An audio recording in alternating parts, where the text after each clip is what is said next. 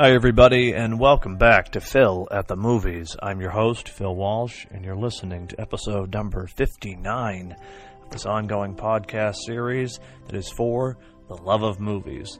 I want to thank you, as always, for tuning in each week and being a part of this, this cinematic journey that I have been on since January of 2022. Now, almost 60 episodes in the can, so to speak, but your support, your encouragement, your friendship has just been all the more worthwhile to this passion project of mine. So, thank you for being a part of this journey, and thank you for tuning in each week and hearing what I have to say on movies.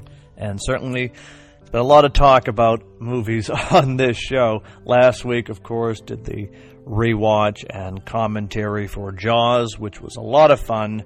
Uh, I enjoy doing the, the commentaries because it's always a, a treat to revisit a favorite film, and, and Jaws certainly ranks high in in my uh, in my categories of, of, of, favorite favorite films of all time. I mean, it would be easily in the top three, uh, if not the top two.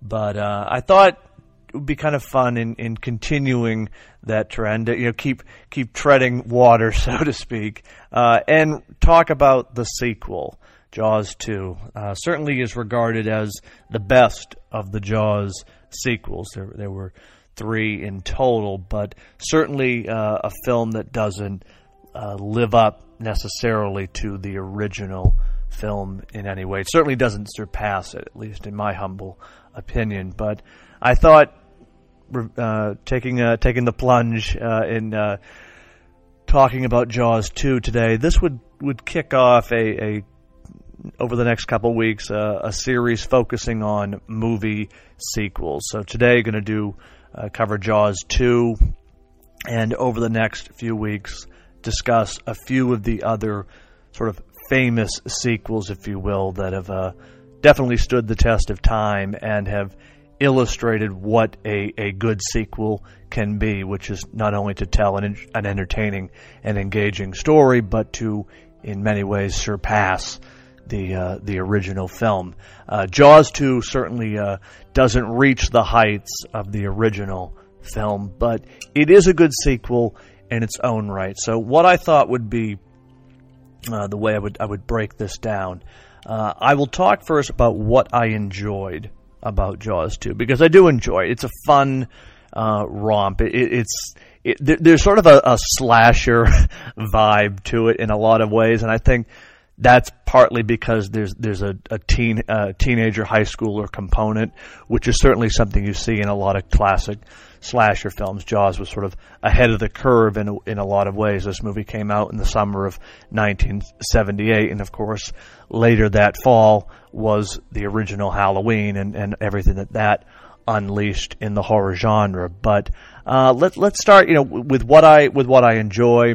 Um, uh, what what I don't like about the film, and then kind of some other other thoughts because I only learned this within the last couple of years, and you know, being a big Jaws um, fanatic, if you will, uh, I was actually surprised to to uh, to read that the original Jaws two is much different than what we got, and the film that, that is that is out there, the film that exists, is much different than the script and what was originally shot. So a little bit of a little bit of movie trivia to close out this. But I'll start first with what I like about this film because certainly in terms of, of tone, the film does stride to to keep that same balance. It's not perfect in a lot of ways. Jaws, the original, was very straightforward. It was serious. Again, there, there is that sort of heightened realism, but it was really a a straightforward narrative. Jaws 2 takes great stride to, to carry on that, though at some points it does get a little over over the top. But uh, th- there's definitely an effort there. You have John Williams returning and, and doing the score with, with an equally uh, the, the score for Jaws 2 is is I don't want to say it's on par with the original, but but it, it's it's a it's a great uh, follow up, shall we say? I mean, John Williams is is the master, and everything he conducts is just nothing short of brilliance. And Jaws two has a, has another uh, memorable and, and catchy score. I mean the the scene where they're all going out on, on their sailboats and uh, heading out. Just the, the, the music of that, it, it's just so it's whimsical. It's it's like a almost like a, a, a sailing regatta in a way. It's very it, it's catchy and it's it's only as John Williams can do, where he can sort of mold together high adventure with with terror and and and unsettling themes. I mean, of course, the Jaws theme is is in the film; it's it's signature, but he's able to sort of up upgrade it in a way and sort of almost make it a little bit even in a way more nuanced, uh, so there's sort of that that punch at the end of the uh, end of the threat. But uh, that that that's a great component uh, to it. Um, I love the fact that the shark is scarred in this film.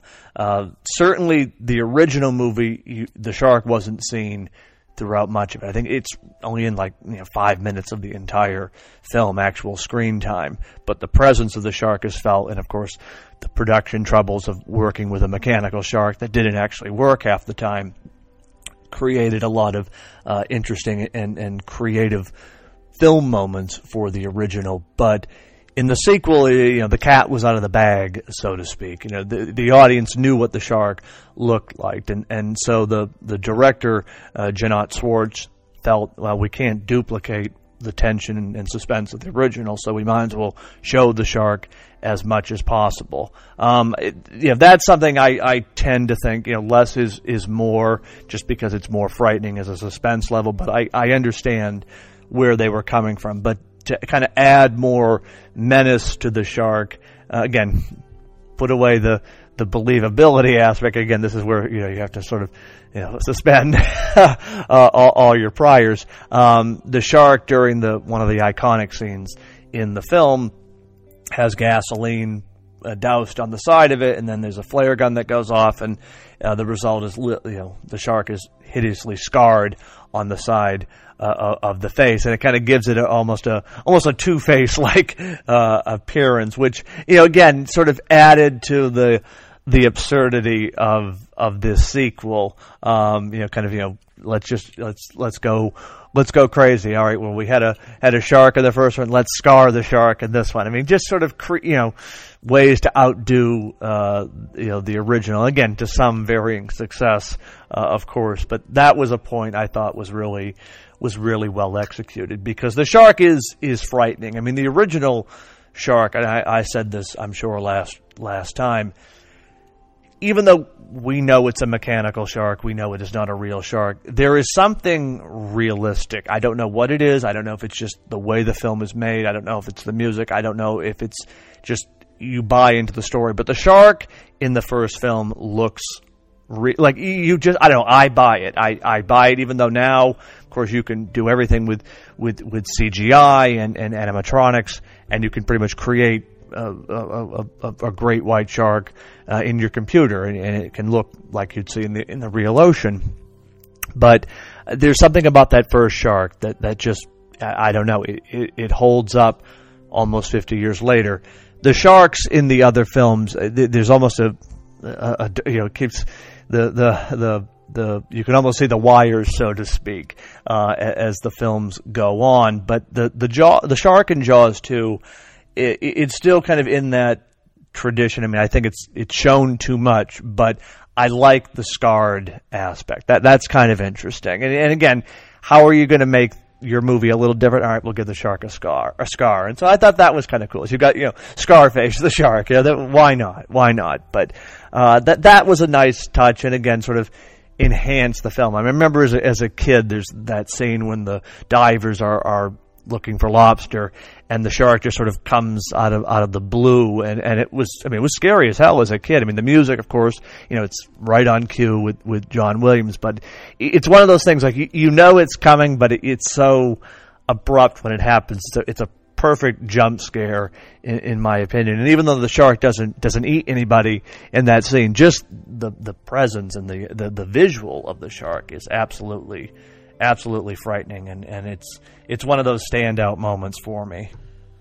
Another plus to this film, another another you know point that makes it rewatchable is that it's it's there's never a dull moment. I mean, even though the the teenager high school stuff is, is sort of flat, none of them really have a have, a personality. I mean, I'll get more into that in a, in a moment, but um, it, the the film is it, it's boom, boom, boom. There's never a moment for it to be uh, to sort of pause. I mean, J- the original Jaws has the perfect balance of character moments with the action, with the suspense, with the tension.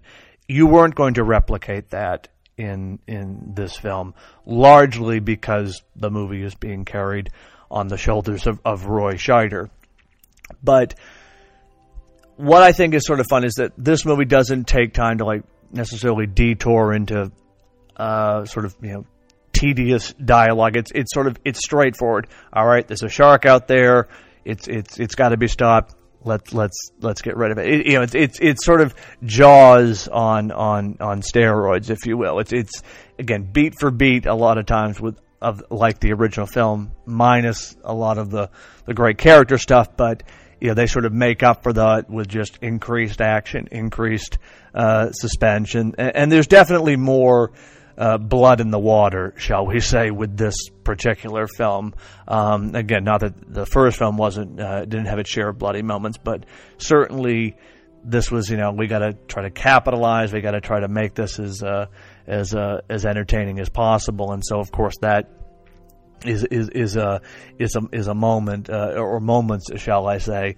Uh, and there's one particular death that happens in the film, which is it's really I mean it's it's frightening and it's impactful and it it really stays with you. The, there's a character uh, named Marge and and she gets knocked out of her sailboat along with one of Brody's sons, uh, Sean, and she essentially sacrifices herself in order to save.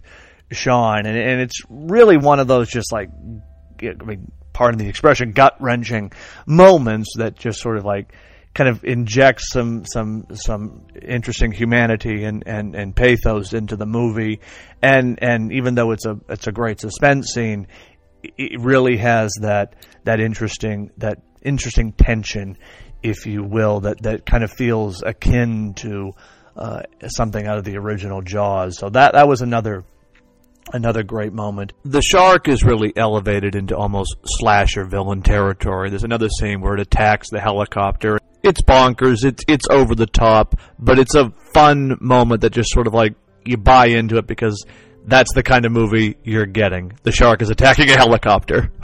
Uh, I love the ending of this film. Spoiler alert if you haven't seen it, but the ending it, it is a a shocking uh, finale, shall shall we say? Again, how are you going to outdo the original ending to Jaws? I mean, it's a it's a perfect way to end the film. It's climactic. It's rousing. It's it's a perfect uh, encapsulation of of Brody's character and it's and it's a it's a moment of survival. So how are you going to top that? Well, you're not going to top it, and it'd be foolish to top it. But like with a lot of sequels, uh, certainly at that time and, and, and, and since, it's like, well, let's just be bigger and louder and, and more creative and over the top. And of course, this time, instead of the shark blowing up into a million pieces, the shark gets electrocuted, and it's a it's a jolt. I mean, it really it's one of those scenes where again you look back at it, that's another standout moment, and it, and it sort of again elevates the sequel because once again it's it's Brody versus the shark, and and again it's Brody thinking with his with his head, and that's what I liked about the original film. I mean, again, it's a spectacular climax, but I love how in how it's Brody realizing, okay, what can I do? All right, we're going to use the scuba tank, shoot it, like boom, like just thinking on his feet. And it's the same way in this film. His boat gets gets run run aground on the rocks. He has no weapons. There's no gun, and he then stumbles upon this this power line, which gets brought up uh, from a crane that he you know drops on the, on the ocean floor and it brings it up. And once more, thinking with his head, sharks can be attracted to to sound. He takes a paddle from the boat and starts striking the the the cable to get the shark away from the kids. And the shark, of course, on cue comes over. And it's again, it's never going to reach the, the the the heights of the original ending, but it's a it's a satisfying conclusion because the, the, the beast the beast gets it again and, and, and Brody of course is the one to to rightfully uh, save the day. And it's a it, it's a it's a vindicating moment because Brody certainly has his uh, has his fair share of of troubles in this film. And, and that kind of brings me to the the big the big plus really the reason this whole film works and why I I tend to overlook a lot of the, the, the really glaring weaknesses about this film. It's Roy Scheider. He carried this film on his back. He he brought it to shore, so to speak. I mean, I know I'm throwing a lot of nautical puns out there today, so I do apologize. But it, I mean, Roy Scheider famously did not want to do this movie. He he felt that he did the shark film there was nothing more to say. I mean, as an actor, he felt like people are coming to see the shark; they're not coming to see, you know to see any performances, and he was like dead set against being in this film.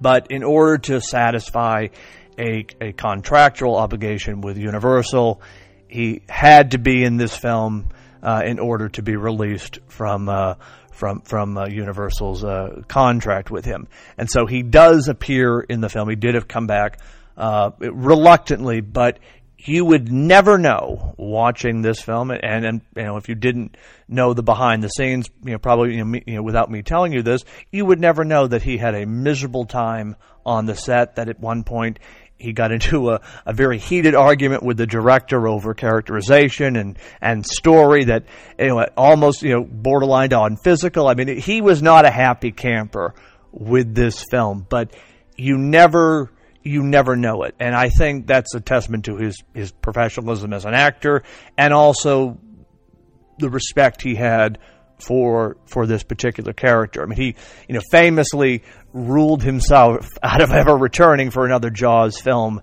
after after this one. When Jaws: The Revenge came around, he said they they knew better than than to ask.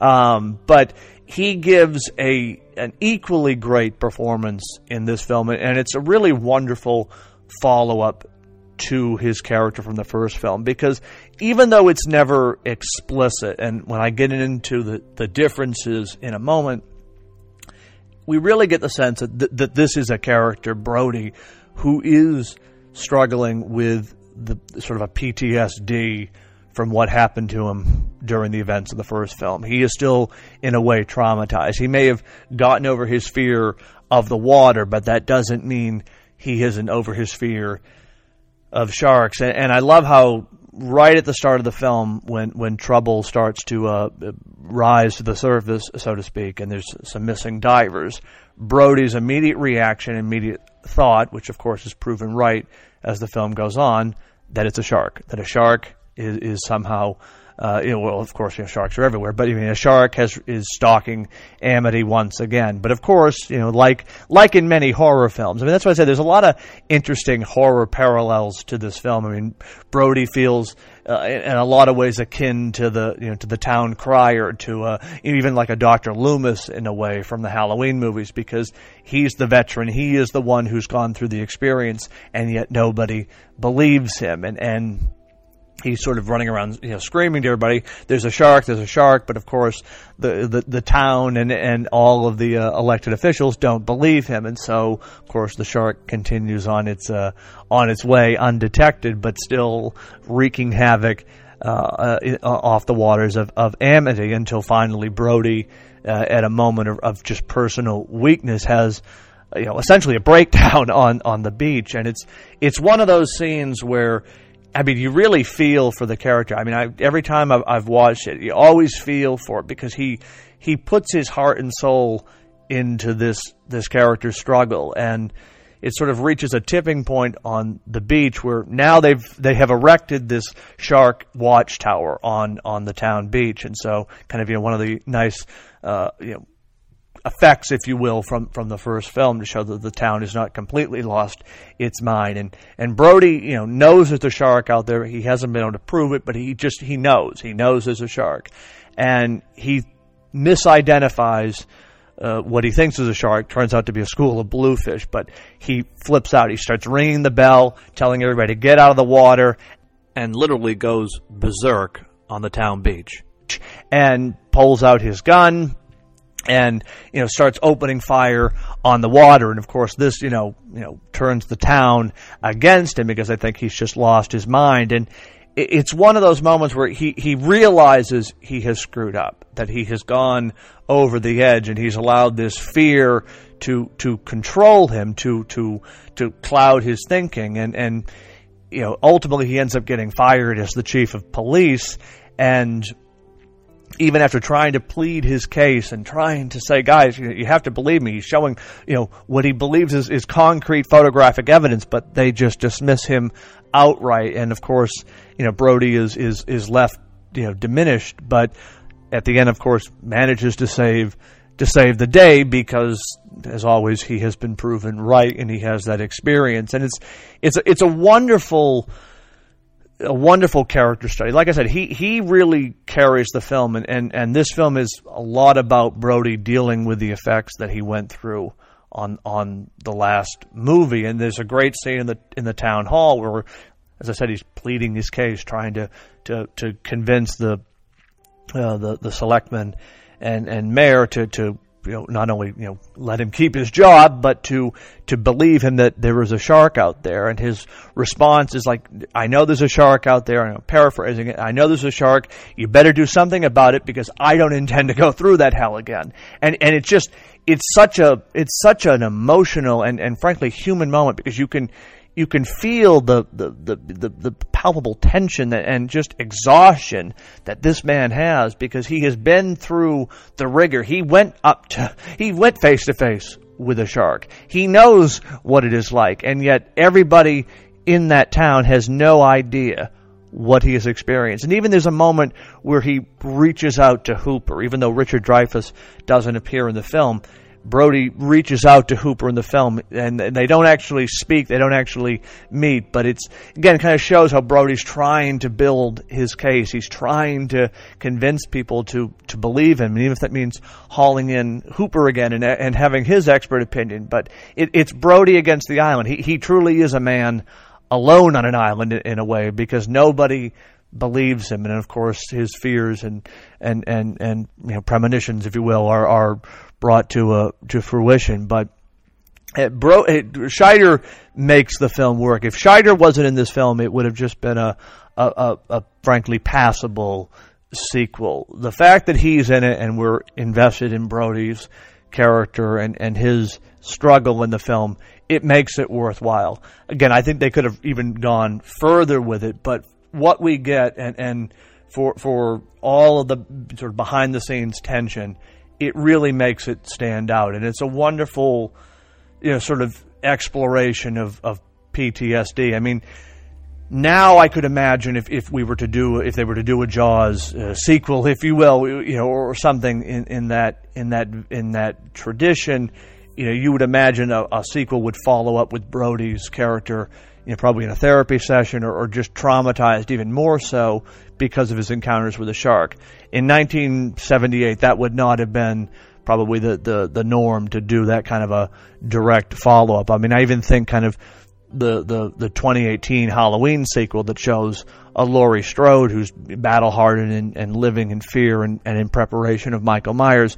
None of that would be possible in, the, in this era. Sequels, when they did happen, were sort of straightforward and to the point and more or less just a cash grab to, to follow up a, a successful uh, original, and in a lot of times they were inferior products. And and as I said, Jaws two is is not a a a superior film to the original, but but as a sequel to to Jaws, if Jaws was going to have a sequel, I, am glad we have this film because it at least it at least manages to to up the uh, the ante, ups you know ups the ups the ups the blood, if you will, and and and of course you get a lot of the great uh, iconography and, and, and, and cinematography. Again, nothing on par with the original film, mind you, but it's still it doesn't feel like a cheap movie. And, and the the producers David Brown and, and Richard Zanuck both felt that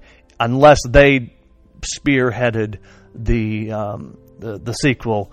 Somebody else would, and they felt if you know if there's going to be a sequel to Jaws, they better be responsible for it. So there is that continuity, which is nice. I mean, you know, I'm not trying to, to rain on the parade of this film, but it, it is it is it is missing some uh, some key ingredients. Certainly, Steven Spielberg's absence is is is all over this film, and and you know you can sort of speculate in your mind what would a Steven Spielberg sequel to Jaws have been. I'm, I'm sure it would have been something you know far superior than, than what we ultimately got. I mean, Jon Szwarc and, and Steven Spielberg, you know, no disrespect to the uh, to the former, but but they're they're not on the same level in terms of, of directorial uh, abilities. But interestingly, Steven Spielberg at one point did toy with the idea. It was very brief, but he toyed with the idea of coming back to this to this film and his vision for for a sequel would have been uh, perhaps either a prequel, which would have told Quint's story on the on the Indianapolis, which would have been fantastic, or I did read somewhere he had you know thought about what about you know Brody and Hooper, Brody and Quint's sons going after another shark, so kind of doing it uh, kind of a, a spiritual sequel in a way, but. Uh, you know, again, Spielberg had kind of felt he had done the definitive shark movie. Uh, he was quoted as saying that he, at the time he felt that sequels were a cheap carny trick um, and, and, that there was nothing more to say. In addition, he was working on Close Encounters uh, of, of the Third Kind, and so his involvement was was was limited, and, and there wouldn't have been another sequel for at least a, a, a year or more uh, when the uh, when when the producers and, and, and Universal wanted it. So it didn't it didn't go that way. Now, as I as I mentioned, the the teenager element to this film it, it is very reminiscent of of the slasher horror films that would come to define the 1980s, certainly. And, and Jaws 2 does feel in a lot of ways like a an early pioneer for for the for the slasher uh, uh, formula, if you will, and and certainly you know it's not a it's not beat for beat. You're not going to necessarily see a, a carbon copy of, of, films like Friday the Thirteenth or uh, Halloween, but th- there is there are elements that are are here in, in this film, uh, especially with the with the teenage uh, element, and that's sort of a a subplot that runs through the film. Uh, Mike uh, Brody's other older son is uh, in high school now, and, and he's got his own sailboat, and he's sort of having you know fun in the sun with his his friends during uh, during the summer vacation, and you know part of it is you know they're sort of rebelling against uh, you know authority and, and and his father and going out sailing regardless. And you know that's that's definitely an interesting element, and it certainly plays into the film's climax. I just wish that the characters themselves were were more developed um, because they're, they're largely forgettable. They're you know sort of there to you know to to may, maybe make a funny joke or two, um, or or just you know scream and cry. There's no real uh, character development. Uh, there is actually, for uh, an interesting horror reference, uh, Keith Gordon, who uh, was in films like Dressed to Kill and um, uh, Christine, he is one of the characters, one of the teenagers in the film, and you know he's sort of you know memorable from the standpoint if you've seen a lot of horror films, you know he's a he's an he's a an icon, if you will, and uh, has uh, some uh, familiarity. But he uh, he's you know he's not you know nothing standout uh, spectacular in this film, but it's sort of a nice. Uh, you know, moment. It's like, ah, you know, I know him from this film and that film, but I, I wish the the characters could have been more fleshed out and, and developed because I think you could have really had something there with with this particular subplot, particularly when when they become stranded out in the middle of the ocean with their with their uh, with their uh, you know, broken sailboats and, and, and sort of just floating adrift out to sea. Could have had some really interesting moments for characterization to sort of show the tension instead of just almost you know cliched and, and, and cardboard uh, uh, characters and, and, and situations, it would have been more fun to sort of really play into the to the tension and, and to the struggle that they were going on and going through. Uh, much like the original film with Brody and Hooper, you had three very different personalities and how they were sort of forced to to, to work together in in order to try to survive uh, the, their battle with the shark. There's none of that camaraderie or, or even um, on screen tension or creative chemistry uh, that I think would have made them more memorable because you know to sort of tie it in with the with the slasher reference they do become like a lot of times characters in a slasher movie just there to increase the body uh, the body count. And that was something that I, I, would have loved to have seen developed uh, more and, and, and taken uh, in a different direction. Um, as I mentioned earlier the film does follow a lot of the the story beats. Uh, again, it's not a remake of Jaws, but it certainly uh, would probably fall into a category of a, of a rehash of Jaws. So, in like in the first one, when when Hooper finds the head if, in the boat, a similar scene happens with Brody with a, a body washing on top of him uh, from a wave. You know, moments uh, like that. You know, a scene at the beginning where, where two divers are killed, but the shark is not seen again, similar to similar to the first uh, first film.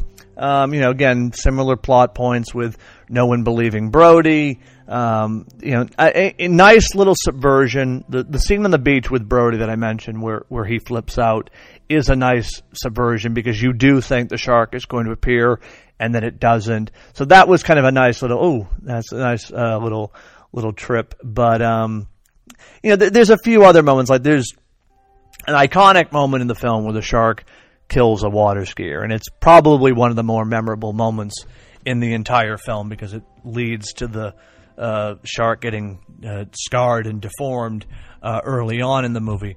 But um, it's one of those points where it, it, it is hard to sort of sit back and, and, and buy into the to the quote unquote uh, story, if you will. I mean, again, of course, you know, it's it's it's a movie about a about a killer shark, you know, essentially going Jason Voorhees or or, or something. But uh, the the shark ends up stalking the uh, the water skier, and you know, essentially ends up catching the uh, the water skier, even though the boat is going like you know 25, 30 miles an hour.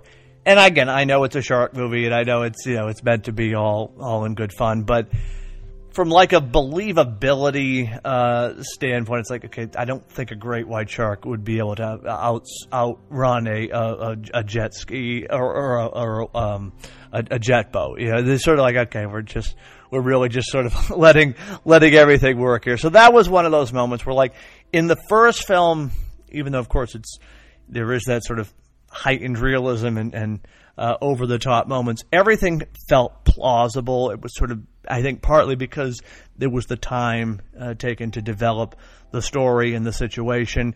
This movie has a lot of parts where it's just like, all right, we need this set piece, so we're going to have a shark kill a water, uh, you know, a, a, water skier, and then another scene where a, a dead whale uh, washes up, and it's an orca whale, and, and we're going to say that the the great white killed that. Which, again, interestingly, the, the the orca whale is sort of one of the the known enemies, if you will, of the great white shark. Uh, and so, like, okay, the idea that a, a, great white managed to take down a, a killer whale, uh, okay, maybe, yeah, that's sort like we're really stretching it here. Um, you know, again, I know I sound like I'm, I'm really nitpicking here, but it's like a lot of what this film ultimately felt like is just like we're never going to top the original. We shouldn't even try. So let's just do crazy stuff and, and throw stuff at the wall and see what sticks. And and and just you know some things definitely land in in this film. Like I said, the, the ending with, with the shark getting electrocuted that's that's great. It's it's a, it's a perfect and it's and it, and it, and it works. Uh, you know, there's some moments with with the shark. Um, there's a scene where oh, I think it's uh, um, Eddie and and and uh, Tina's character where they get attacked by the shark, and and really the the scene where where Eddie uh, gets uh, gets eaten by the shark. I mean, that's that's again another one of those like really tense moments because he's trying to swim back to the boat. The shark is right on his right on his tail, and of course the shark uh, shark gets him. But uh, you know, a lot of this film, it's it's sort of just like okay, you know, we're just not necessarily passing time, but we're just trying to like we're just going to play play the hits of uh, play the hits of the original. Like I mean, even at one point, there's a there's a character who's a um, a marine uh, biologist and clearly just trying to be a double for, for Hooper, if you will, to kind of give exposition. And it's just like, okay, we're, we're not even trying um, at, at, this point. But uh, uh, back for the film from the original, of course, you have Scheider and you have um, uh, Lorraine Gary and um, um, oh, good God, what's his name? Um, Larry Vaughn's character, Murray Hamilton. There we go, Murray Hamilton, and uh, you know, there that's nice consistency, and the, all three of them give great, great performances. There's a scene that was deleted from this movie, and, and I don't know why this this happened because you talk about a moment that could have vindicated the the the the, the, the, the Mayor Vaughn character because I mean certainly there's a, you could make an argument that Larry is is one of the, the, one of the villains, if you will, kind of a or a, a minor villain um, in in the first film because of his refusal to to close the beaches. Well, of course, in the in the movie, Brody gets gets fired, uh, and it happens at this after a very tense meeting with the selectmen. So you know we never see it happen, but Brody comes home and you know, reveals he's been been uh, been canned, and there's a scene that shows the selectmen and and Larry debating whether or not to to uh, to fire him, and the entire select board votes to fire Brody, so he's going to be fired. But Larry is the sole dissenting vote, and I'm just thinking like, God, that was such a perfect scene because it, it, it, ultimately illustrates that despite sort of the tension between Brody and the, the town officials, Larry still trusts him, and Larry knows what he's been through. And it's just, I don't know, it would have been such a, a, a nice moment to kind of give Larry, instead of cementing him as this uh, just incompetent elected official, but uh, it's just oh, that's one of those moments where I just like oh, they should have kept that in there because it's again, it would have given a nice uh, arc, if you will, to to his character from the first film. Because you know, when you sort of step back and look at it, you know, why is Larry still the mayor after after the events of Jaws? Like you know, I, I you could imagine you know now people would be like you know calling for his resignation after after the events of the first film, but I guess people were, were, maybe were more forgiving in the in the seventies. But um, oh, that, that, it's just one of those scenes where it's like, oh, that would have been so so perfect, uh, and it could have really just added a nice layer to, to their relationship and really to the to the film's overall story.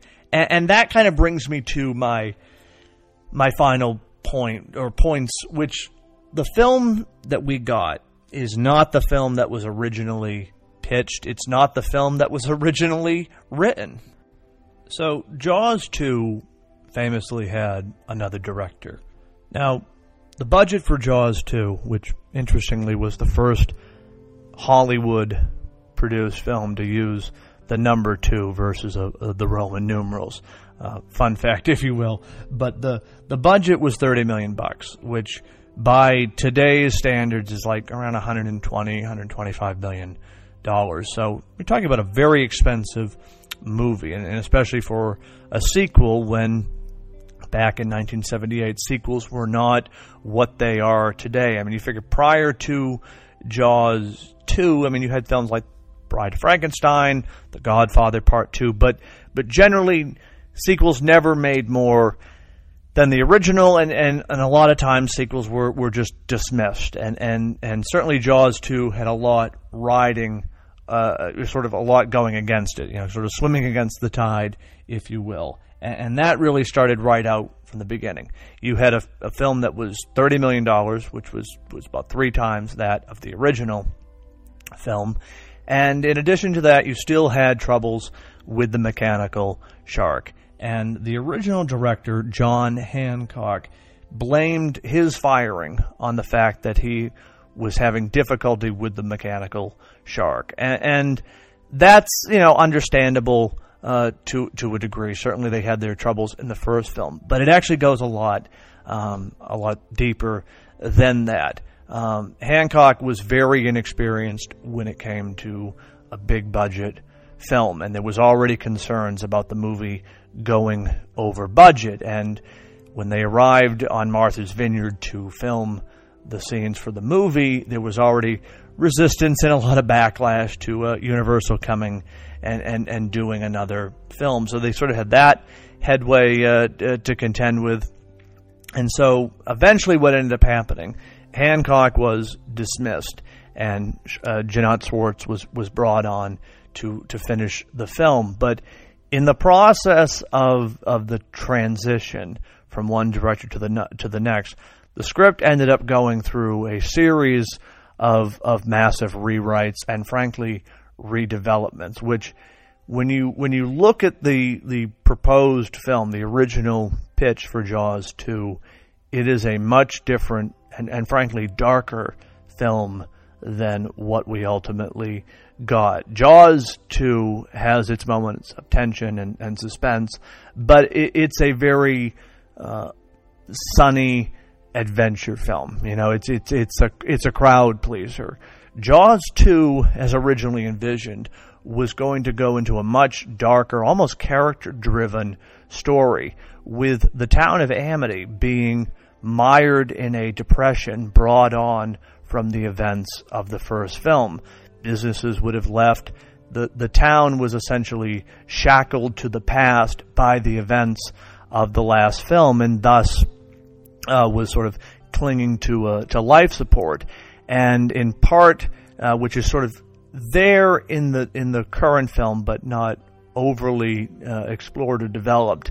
Uh, the character of Len Peterson was sort of going to be brought in brought in as this big island developer who was going to turn Amity into a summer tourist destination spot again. And the film was also going to borrow from elements of the original film with the mob ties and, and Larry Vaughn. So it would have been much more of of a character piece. And and Brody's uh, PTSD and his trauma from the original film was going to be much more pronounced. And so you would have really had, you know, I, I think you know it would have been a film that probably would have been decidedly mixed from audiences because I think it would have gone into a much darker story uh, uh, place than what we got.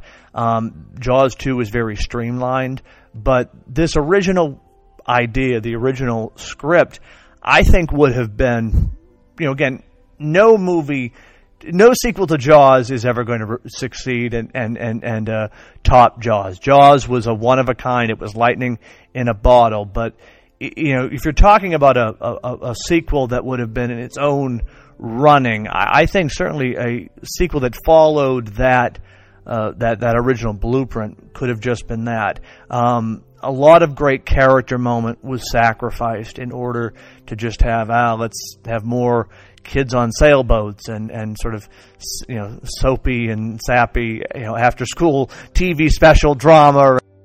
A friend of mine compared it to almost dazed and confused, and you know, sort of there, there's that there is a lot of a high school TV special uh, element to this, almost like a TV movie. And it's a shame because just from what I have been able to, to, to take away from the original uh, ideas, I, I, it would have been a, a, definitely a worthy follow up. Not to say that, that Jaws 2 is somehow a, a crappy sequel, because if you've seen the other two Jaws sequels, I mean, that's a whole that's a whole other discussion for another day. But um, Jaws 2 could have been so much more. And I think the fact that character was going to be the emphasis versus just set pieces and, and just over the top effects, I, I think is a shame because you really could have developed the story more. And, and it would have been interesting to see how the town reacted to the events of the original versus just as it is in the film. Now everything goes back to normal and it's very streamlined and, and, and happy go lucky in a lot of ways. I mean, there's definitely some elements there, and you can see it with with Brody's character and, and his own internal struggles, but it was much more pronounced and much more developed. And I think even the ideas of bringing in some of the mob elements that were in the original book that w- this would have been the place. There was no place for in the original film to have a subplot about Larry Vaughn and his ties to the to the mafia, but in in the sequel, yeah, I think that would have been really the place to go with it, and and could have made it all that more interesting, and, and again, perhaps even prolonged the the narrative, if you will, versus what ultimately came with Jaws three and later on the uh, the abomination that is Jaws the Revenge. But you know, what's done is done. I mean, we, the the sequel we got is the sequel we got, and you know, it certainly it doesn't hold a candle to the original, but if you're going to have a Jaws follow up, Jaws 2 does does the job. And again, I really attribute 95 to probably close to 100. I mean, John Williams' score is definitely a strong component of it, but uh, Roy Scheider and, his portrayal of Brody saved this film. It keeps the film afloat because w- without him, uh, well, I mean, go watch Jaws 3 and Jaws the Revenge, and, and you can see my point. But uh, Jaws, Jaws 2 is, is as good as you're going to get for a follow up sequel to uh, to the original classic. And you know, fortunately, it, it, it, doesn't necessarily taint or compromise the original in, in any way. But it's it's it's a fascinating what if uh, you know the film could have could have been. And the original ending with the shark actually sounds. Um, even more interesting than, than what we got. I mean, certainly the the, the electrocution is is memorable memorable because you know it, it is shocking and uh, and it's a spectacular way to end the film. But the original ending, and, and again, I don't know if this was I don't think it was ever shot, but it was uh, Brody was going to be on the boat and and he was going to sort of you know use himself as uh, as uh, as bait to get the shark to come to the, close to his boat, and then just at the last minute jump back uh, on board, and, and then they were going to bring down the, the motor, and the shark was going to get cut up with the propellers, which would have been spectacular. I mean, again, you know, I probably it wouldn't have worked in the context of the film that we got, but certainly in uh, in the original version, if you will, of Jaws.